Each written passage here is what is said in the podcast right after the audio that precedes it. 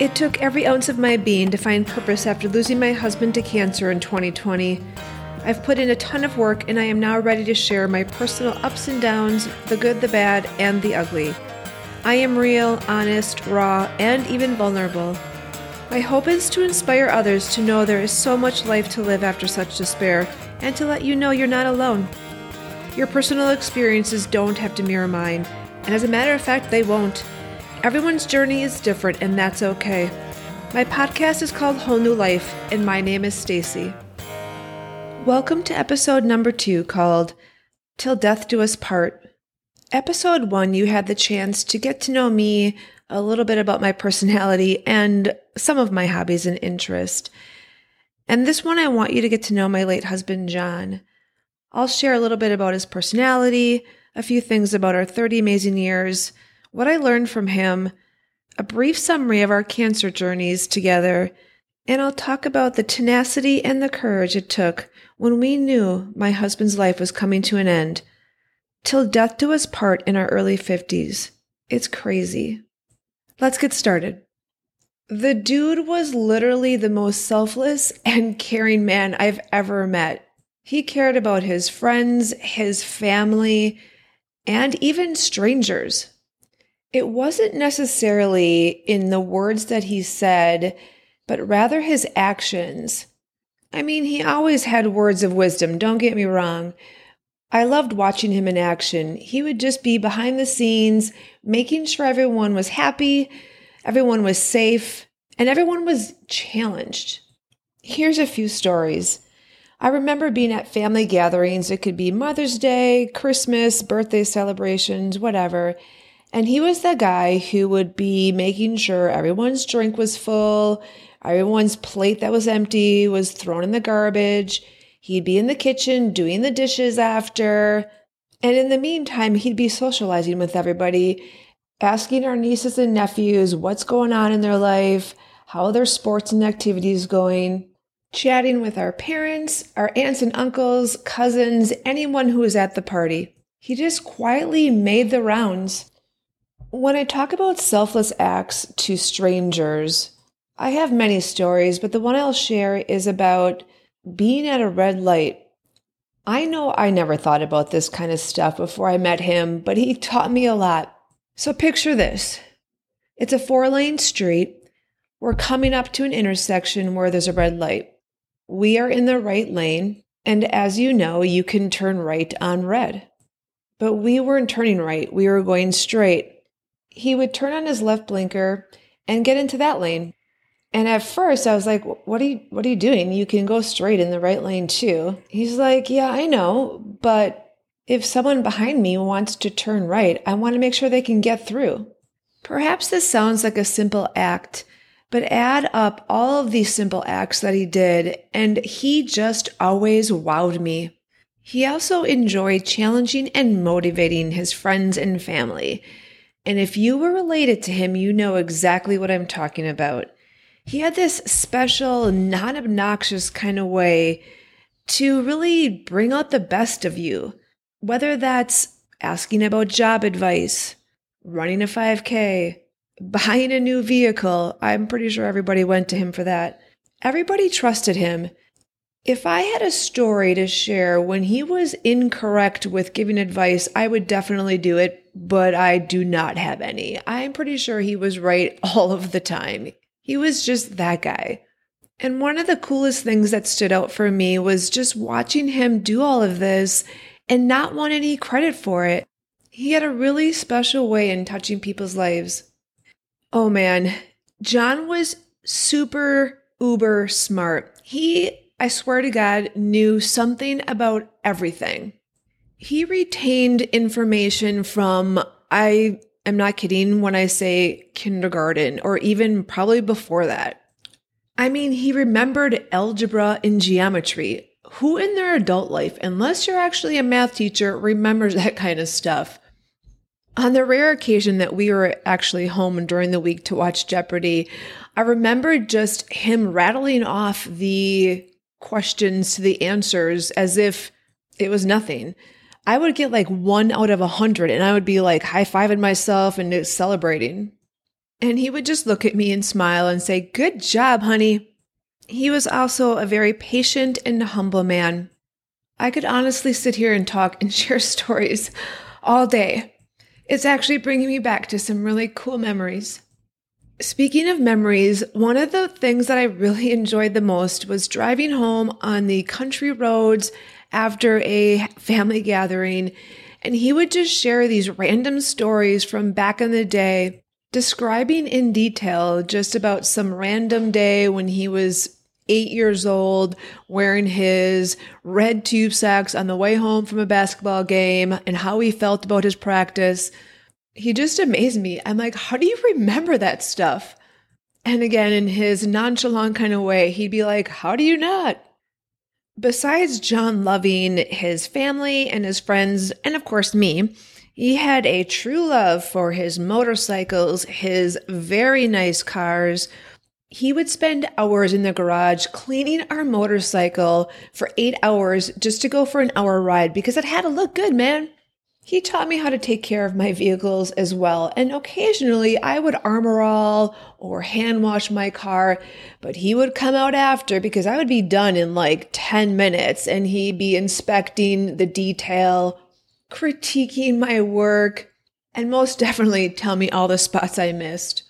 Again, in his nonchalant, kind way, he would say, Good job, honey, but maybe I'll do it next time.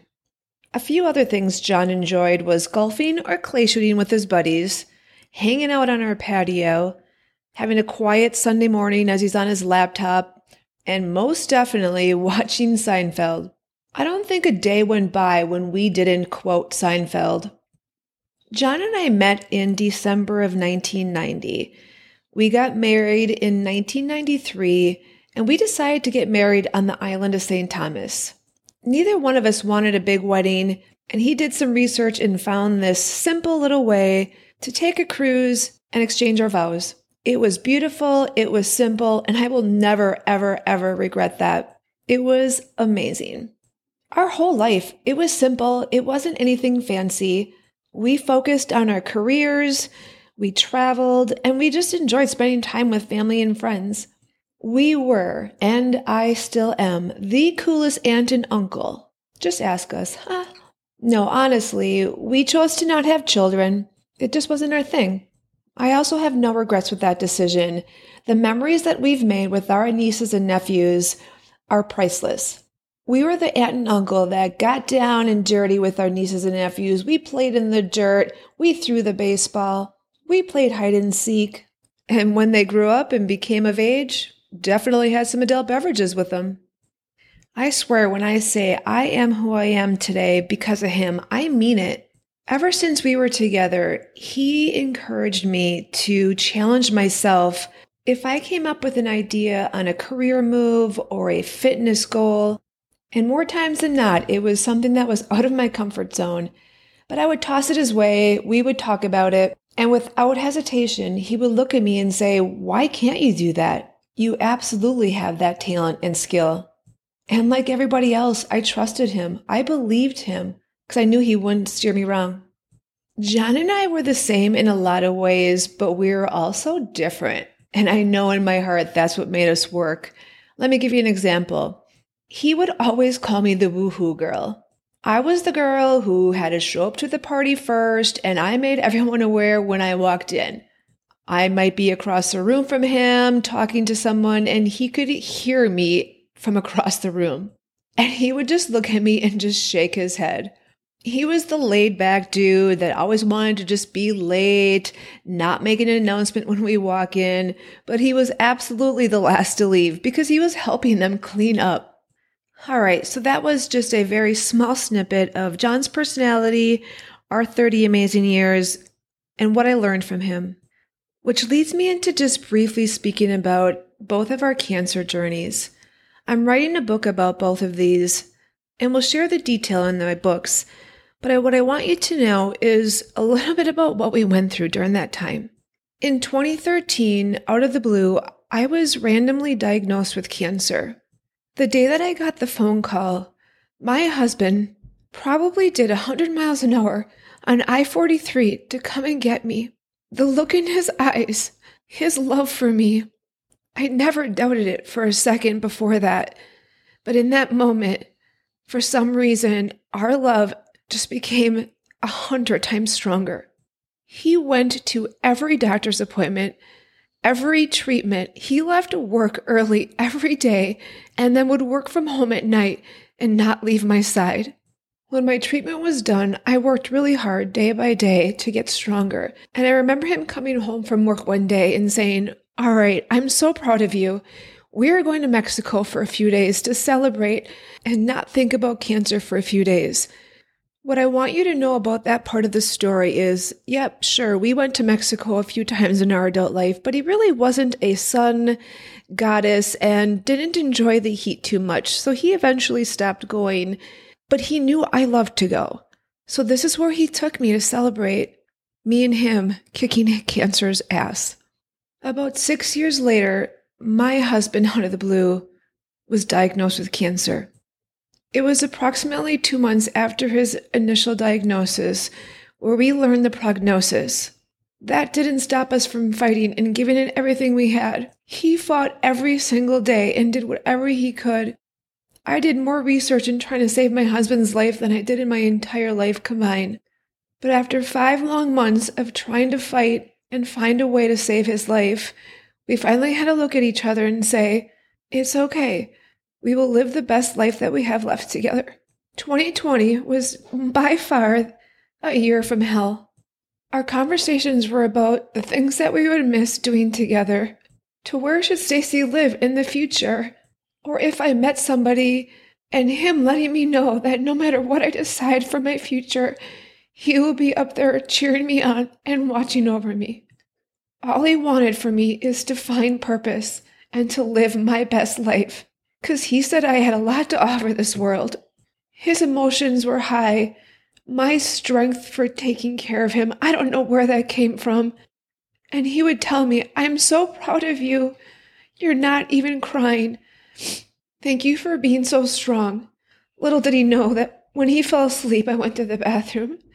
And let me tell you, those tears flowed. The last words that he ever spoke were, I'm sorry. He felt so bad that he was doing this to me. But I looked him in the eyes and I promised him, I promised him that I would be okay. I did not leave his side. For the last three weeks of his life, he laid in bed and I just laid next to him, making sure that he was in the least amount of pain possible. Being a wife and a caregiver is probably one of the hardest jobs in the entire universe, but I did it. I did it because I love him. And I made a commitment till death do us part. Okay. I should probably go blow my nose, but you know what? I told you guys I'm going to be real and I'm going to be raw. It sucks to be a widow. This was not the plan. But I am learning. I'm learning to cherish what I had for so long was amazing and how lucky I am versus focusing on what I don't get to have any longer. I made him a promise, and I'm going to stick to that promise. And I'm going to see what this whole new life has to offer me and truly live my best life. Thank you for listening. I hope you go live your best life today, this week, and always. I would love your feedback. My contact information is on my website, stacyryanauthor.com. I'm also writing a book series about my life experiences I am an Ironman, a young cancer survivor and widow, and now an author ready to share my story to help others. All my podcast and book updates are posted on my website. Peace, love, and happiness, my friends.